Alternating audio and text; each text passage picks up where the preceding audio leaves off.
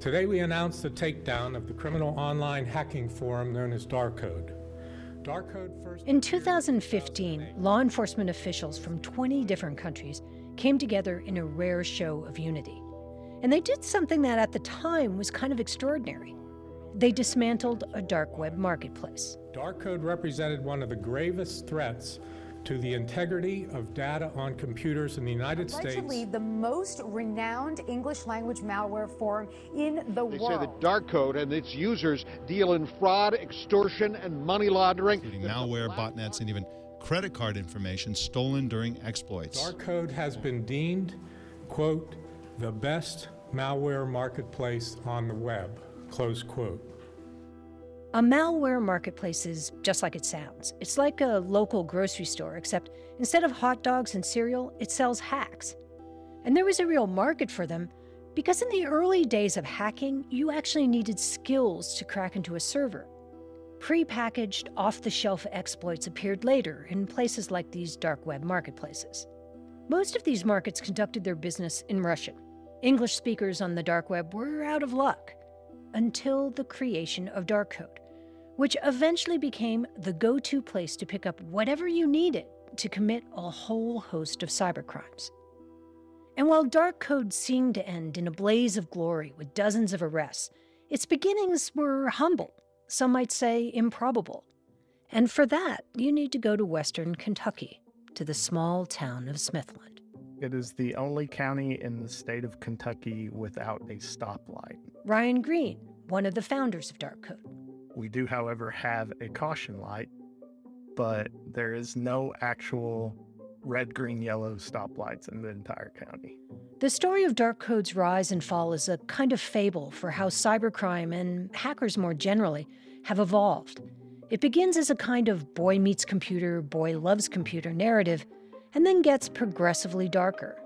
And it's not a story Ryan Green ever expected he'd be a part of. So was this just a fun thing in your mind, or was it sort of like a, a little bit it was, you felt powerful? It was a fun thing, it was a powerful thing, and it was a challenge. It was a challenge until it was over, and then it was on to the next challenge, which is how things really spiraled out of control. So why don't you tell me about that? Well, I'm Dina Temple Raston, and this is Click Here, a podcast about all things cyber and intelligence. Today, a deep dive into a part of the cyber world that has been in the shadows for years the dark web marketplace. We look at how Darkode started, how it died, and how, against all odds, it came back. Stay with us. If you're looking for a daily guide to cybersecurity news and policy, sign up for the Cyber Daily from Recorded Future News. It serves up the day's most interesting and important cyber stories from our sister publication, The Record, and then aggregates all of the big cyber stories you might have missed from news outlets around the world. Just go to therecord.media and click on Cyber Daily to get all you need to know about the world of cybersecurity right in your inbox. Hello, I'm Adam Fleming from the Global Story podcast from the BBC World Service. We are looking at Lina Khan, the face of the US government's battle to regulate big tech. She's already redefined the way we talk about monopolies. Now she's taking on the likes of Amazon and Meta. But who is she? And will she win? The Global Story brings you fresh takes and smart perspectives from BBC journalists around the world. Find us wherever you get your BBC podcasts. Ryan Green spent most of his childhood on Cemetery Hill in Smithland. It was an old fort from the Civil War, situated right next to the river. You know, here we are, kids riding dirt bikes in it and playing fake war and doing things like that. You uh, you didn't have cell phones, but back then you didn't really call friends. You kind of just showed up. Everybody knew where everybody lived or where the meet spots were and that kind of thing. Ryan's first job was at his dad's gas station just gas pumps, a desk, and a chair. They sold candy bars too. And he might have had a typical Smithland existence had his grandfather not moved in next door when Ryan was in middle school. We got into computers. And so he bought this old computer. It was a Commodore 64. It was a big beige box, 8 bits, external floppy drive, ports for two joysticks, and a glowing green screen. I remember learning BASIC, and then I learned QBasic. Ryan was the only person he knew in Smithland with a home computer. The only person he knew who thought that computers really mattered at all. You have your naysayers saying, oh, them computers, that's a joke and that's this. And especially in the area that I was from, because it was so country and backwoods, it was, you know, farmers and was like, oh, we'll never need a computer. Um, but my grandfather, he was actually an engineer. His grandpa started giving him little computer challenges. He would set goals and say, okay, I want you to be able to do this. And and then I would I would just be obsessed with it until I could do it, and then I'd take a little break. From there, he'd write programs for simple games. He learned how to put things on flash drives. And by high school, as report cards started going online instead of on paper, Ryan became more entrepreneurial. So I made a clone website of the school that looked like a portal to be able to log in and look at grades. And I would charge the kids so much money to use my portal to show their parents their grades. You'd make like a fake report card and everything else for them? Yeah, give them all A's or whatever they wanted, make it realistic. Give them some, some of them just wanted to be realistic and get C's and B's, you know? all of this computer uh. stuff that Ryan had done in secret was starting to become cool, which of course just made him want to do more of it. Like the time Ryan's computer got infected by a virus. It was a computer virus making the rounds at the time called ICE 9, and it was helping crash computers everywhere.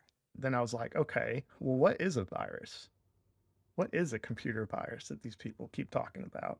What do people gain from this? So then I had all kinds of bells and whistles going off in my head. So instead of trying to get rid of the virus, Ryan keeps inviting it in. I am infecting myself with this virus over and over and over. He watches what it did to his computer, all the while taking very careful notes. Like what it's modifying, how it's doing it. So you were like reverse engineering it? I was reverse engineering it and made my own payload. And when it was done, Ryan had managed to create his very own virus, his very own version of ICE 9, a kind of ICE Ryan. And he began talking to other people who were creating new computer viruses and using them to crack into computers, just like him. Who who knew there were other people like me out there? And, and that's when things really started to turn up. Ryan eventually stumbled into what were essentially the back rooms of the hacking world. He found a channel where he could download music and another that offered first run movies things like the fast and the furious and did anybody know you had this sort of secret hacker life I mean, my parents probably had an idea. Like, my dad thought it was awesome getting the movies and everything. He'd be like, oh, is it is it downloaded yet? When can we watch it? You know, and you know, I'd always hear from my mom, "You better not be doing illegal stuff." Uh, I'm like, I think she knew I was doing illegal stuff, but was hoping I wasn't. Ryan was becoming a great hacker among an online community of equals. Your people that really knew what was going on and your skilled people, they all stuck together per se and shared code snippets and, and things like that which drew Ryan and his fellow coders to one of their most famous projects, something called the Butterfly Bot. They created a giant army of computers infected with a malware known as Mariposa, butterfly in Spanish. It was a whole new protocol that we all worked on. It was unlike anything, any other botnet or any other bot on the internet at this point. And all you really need to know is that the butterfly malware could install itself on an uninfected PC monitor its activities for passwords, bank credentials, and credit cards, and then whip through a network and adjoining networks like a virus infecting a city. The shady people who rented these bots of zombie computers weren't exactly skilled hackers. They were just budding cybercriminals. So they needed tech support, something like a butterfly bot help desk. And the online forum that hosted this tech support would, in a way, lead to Darkode we all were like, man, you know, we could expand on this. This is a great idea, this and that. And that was when Darkode was born. To be clear, Ryan's rise in hacker circles isn't particularly unusual. Roman Sannikov used to investigate dark markets and cybercrime for the FBI, and he says he saw this all the time. Now he's head of cyber threat intelligence at TRM Labs, a blockchain intelligence company. They follow things like cryptocurrency. And he says Darkode evolved just like most dark markets do. Initially, it was just a great place to swap code, and then it became something else entirely. I think the market itself started to succumb to the temptation of turning into a shop. So, from a place where individuals could just exchange ideas to a place where individuals could actually sell things that could be used for malicious purposes. Sannikov says dark markets allowed customers who didn't know how to code to get into cybercrime just by throwing around piles of cash most of them are not going in and breaking into systems. What they're doing is they're buying that access. They're buying those vulnerabilities. They're buying those skeleton keys to that house or to that company. And this is where a lot of them make those first connections. Darkode wasn't an open marketplace. It was actually pretty security conscious. To meet people like Ryan required a personal introduction, someone to vouch for you. The Darkode marketplace had different levels of access. And to get into the inner sanctum with all the great coders, you had to prove yourself. You had to show that you could create exploits like got a DDoS panel. We have Helios. We've got Helios with different exploits put in there. We got a those file names Ryan is reading. It's a list that comprised the little beating heart of the Darkode marketplace in its infancy. Ryan still has them even after all these years. HTTP exploit, thread, Dollworks, Nightmare. Uh, we have uh, Crime Pack. And has the public ever heard them listed like that before? Probably not. Crime Pack, Dollworks, Helios, these were all something called exploit kits, which is essentially the Swiss Army knife of hacking. If you're trying to break into a network, an exploit package gives you options. If one set of coding instructions doesn't work, it just cycles through the others until it finds the right one to break in. And as time went on, Darkode's reputation for good packages started to grow, and its customer base started to change. They weren't just English language speakers anymore. Darkode had gone global. International buyers were lining up.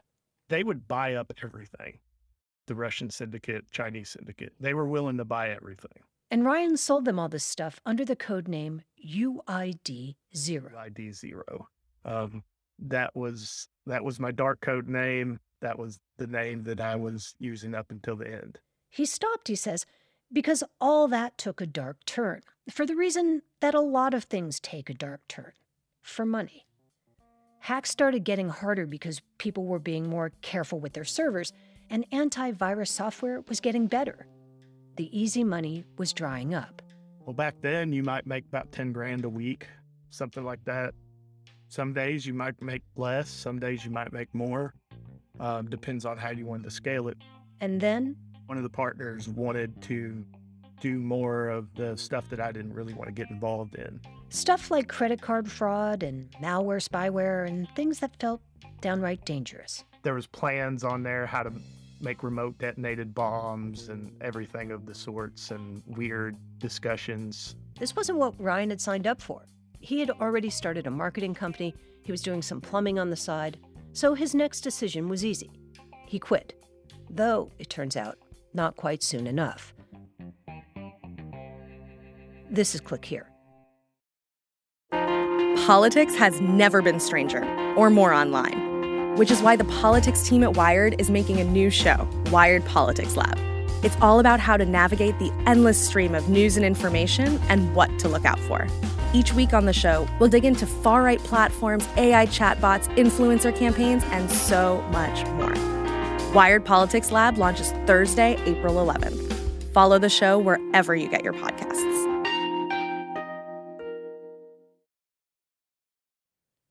A little more than a year before that big Darkode takedown we talked about before, Ryan Green got a call from the county attorney in Smithland, and he asked him to come to the courthouse. And as I'm walking down through there, I get about halfway through. And I see like this group of guys in front of me, like come out of nowhere. And then I kind of turn around and there's a group of guys behind me and they start like closing in. One of the men flashed a badge. And he introduced himself as uh, being special agent FBI and that he had a warrant and that at that moment they were also searching my house and at that point, I was just like, holy shit. The agents took him into a room and grilled him for hours. They wanted passwords, all his computers, all his cell phones. The county sheriff sat through the whole thing, shaking his head. He was just mind blown at this point, like just completely. He's known me my whole life. And, you know, he says, he, I remember him saying, if I would have known all this, that you could do all this, I would have had you working right here for us. Ryan eventually pleaded guilty to a charge related to spam, and he got two years probation and mandatory computer monitoring. And that might well have been the end of it, but for one thing Darkode didn't die. Like that scene in Cape Fear when Robert De Niro just keeps coming back. Darkode did too, and it returned as something called Darkode Reborn. All new administrators, none of the people Ryan worked with, but using the same name. But here's the thing typically, these newly rebooted sites don't do so well. Buyers are worried that they're just law enforcement honeypots or exit scams, which essentially are an occasion for someone to play on the brand, take your money, and then disappear. Darkode Reborn even has a mission statement in which it promises to have consumer empathy and provide a good user experience. I mean, how much are we? How big is it? How much money is traveling through there? I mean, do we have any idea? I don't have specific figures, but I would say it's in the millions. Uh, and uh, to me, that says again that this is a legitimate uh, shop. That this Roman Sannikov says everything points to Darkode Reborn being the real deal. Not so much the hacker collective that the original Darkode once was, but an active, thriving marketplace where you can buy anything from narcotics to malware to stolen credit card information. Uh, and so if you have that combination where uh, a shop has existed for over a year and a half uh, and has had, you know, probably millions of dollars go through that shop, to me that says that this is most likely uh, a legitimate criminal dark web shop. So these dark web marketplaces have found a place in the cyber criminal ecosystem. They're the malicious code supermarket where new hackers can get their start. Which means even though Darkode is behind him, Ryan Green and the people who started it may have a lot to answer for. Do you feel like you help contribute to what we're dealing with now in terms of ransomware and malware? Unfortunately, yes. And I live with that every day. I actually just had this discussion. You know, I have to live with knowing that stuff that I pioneered affects millions of people on a daily basis. And I, I'm a little naive for not looking at all angles of it. And and I kind of had the mentality of, well, it's it's kind of like a gun or a hammer even. Some people might take a hammer and build a house, some people might take a hammer and hit someone in the head. But it is a very common thought that I have. Is about how many people on a mass scale that I've been responsible in some way for being hurt. With Darkode behind him, Ryan has turned to something that, ironically, feels a little less messy. Plumbing was my original passion, as as you uh, as you know. Um, I was a plumber throughout the entire time that I was a hacker, but I find peace in plumbing. So, so do you think you identify more as a plumber or a hacker? Oh, definitely an ex-hacker. And you could say Ryan's two worlds fused. I have wrote my own software and I literally have figured out how to reverse engineer all the other plumbing companies. Uh, Ryan hasn't moved completely away from computer coding. He designed an algorithm so that the company he works for can figure out how much his competitors will bid on any given project. So I can make sure I come in below them. So we have grown the company tenfold in the last two years from three plumbers basically to about 30 plumbers in two years' time. And by the way, that algorithm is legal. A new chapter for an ex hacker. And finally, every week we run across stories we think demand a second look. Often they're just little tidbits that the Click Here team likes to call Get Smart. And this week, someone drew our attention to a particular example of how Russia is running a misinformation campaign in Ukraine. You may have heard about it. Allegedly, Russia hired actors, dressed them up as Ukrainian soldiers and mourners, and had intended to put together a video that made it look like the soldiers had killed innocent Russians in a massacre. The alleged attack would be used as a pretext for an invasion. At first, that sounded crazy to us. But then Nina Jankowicz, who studies Russian disinformation campaigns at the Wilson Center in D.C., told us that this was nothing new. This is from a Russian state television broadcast in 2014. And the news anchor is introducing a story about a woman who told Russian news crews that she had witnessed Ukrainian soldiers torturing a young boy and then killing his mother. They took a three year old boy, she's saying, and crucified him like Jesus. The story went viral. The only problem was, it wasn't true. And that footage was played on Russian state TV to much fanfare and later debunked, and it was found out that this woman was indeed an actress. It all fell apart when people realized that the woman wasn't the innocent Ukrainian refugee she pretended to be. So now, the idea that they might stage a scene to look like a genocide and hire people to play mourners, it's, it's not beyond the pale for me. The U.S. press corps has been skeptical that the latest video even exists, but Jankowicz says that the U.S. decision to talk about all this is part of a Biden administration strategy to defang Russia's disinformation efforts. U.S. officials are banking that releasing what would traditionally have been very closely guarded intelligence narrows Russia's ability to twist the narrative. I think the idea here is to take the wind out of Russia's sails and say, well, you can't use that silly video anymore. And we'll never know, really, if that had come to pass or not, um, if they don't use it, because a win is them doing nothing. She says Russia's propaganda machine is constantly adapting, and it's becoming more and more secretive. Now Moscow launders lies through trusted third parties and has moved into Facebook groups and private chats. The theme of this latest campaign is the same as the earlier one. Essentially, Ukraine isn't a victim, they say, Ukraine is the aggressor. Maria Zolkina is a political analyst with the Democratic Initiatives Foundation. She's based in Ukraine and sees this Russian disinformation up close. After the past eight years, though, she believes Ukrainians are wise to Russia's efforts. In comparison to, I would say, to the majority of European countries, we have already had an experience how to tackle it and how to be able, you know, not to enable this propaganda spread around Ukraine. What's clear is even before any Russian troops cross the border, the disinformation war is well underway.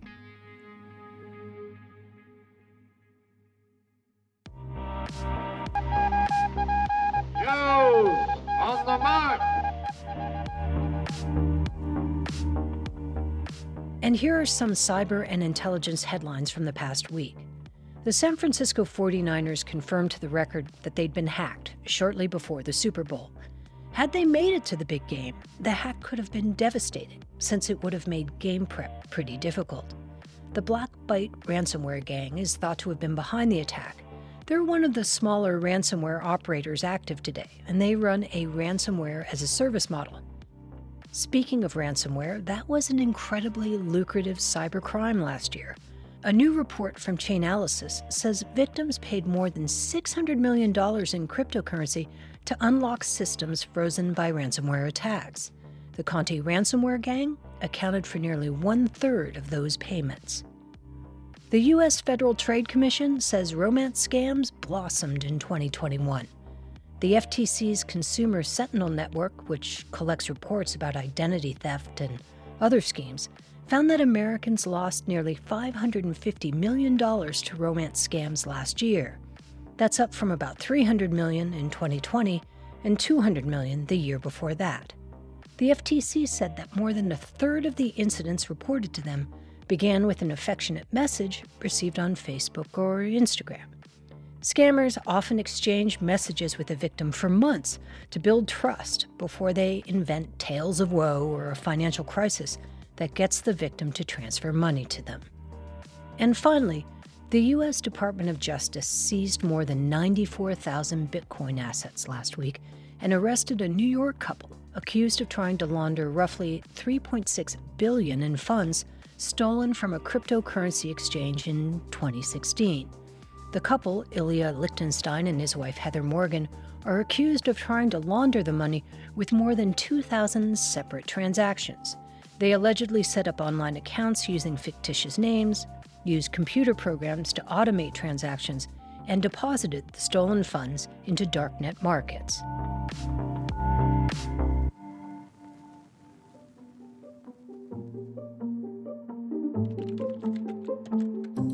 Today's episode was produced by Will Jarvis and Sean Powers. It was edited by Karen Duffin, with fact checking by Darren Akram. Ben Levingston composed our theme and original music for the episode, and we had additional music from Blue Dot Sessions. Click Here is a production of the Record Media. Thanks again to Ryan Green. You could ask me a million questions, I'd talk forever. As well as Shardul Desai and Roman Sannikov. And we want to hear from you. So please leave us a review and rating wherever you get your podcasts and connect with us by email. Click here at recordedfuture.com or on our website at clickhereshow.com. I'm Dina Temple Raston. We'll be back on Tuesday.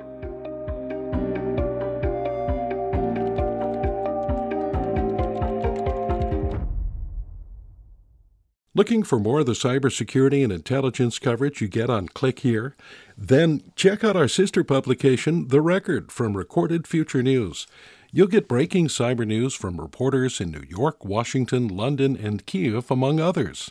And you'll see for yourself why it attracts hundreds of thousands of page views every month. Just go to therecord.media.